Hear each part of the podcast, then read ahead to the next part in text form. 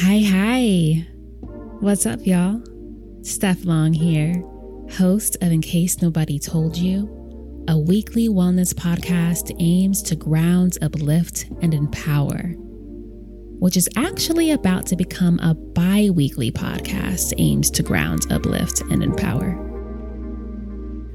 When I first started this podcast, the idea was to check in with y'all each Sunday so we could cultivate some good energy and just head into our work weeks on a good note. You know, it was meant to be a touchstone, that quiet moment for us to look forward to over our cups of tea or coffee or our roll joint, whatever. And it's very much still that, but in the spirit of last week's episode, I've got to be honest about the facts that this weekly cadence, at least for right now, is a bit too much for me. I don't got it. not in this moment in time, not while I'm navigating a more demanding workload and studying for my wellness coaching certifications. Perhaps you've been feeling the same way about something Maybe there's an endeavor or a project that you took on that seemed feasible in the beginning, but now you're starting to realize that it isn't really manageable at this point in time. And in case nobody told you, see what I did there? In case nobody told you, you're allowed to make adjustments as you see fit. If the thing isn't mandatory, give yourself a break so you can create space to fill yourself up.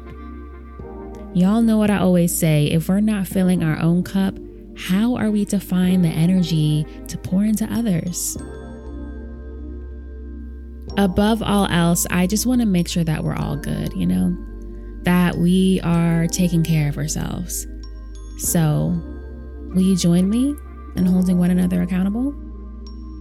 I hope so. Because this morning I woke up thinking about ways that I can make things a bit easier for myself. And some of those things include making a list and determining my priorities, delegating tasks where it makes sense, because we can't all do it all ourselves.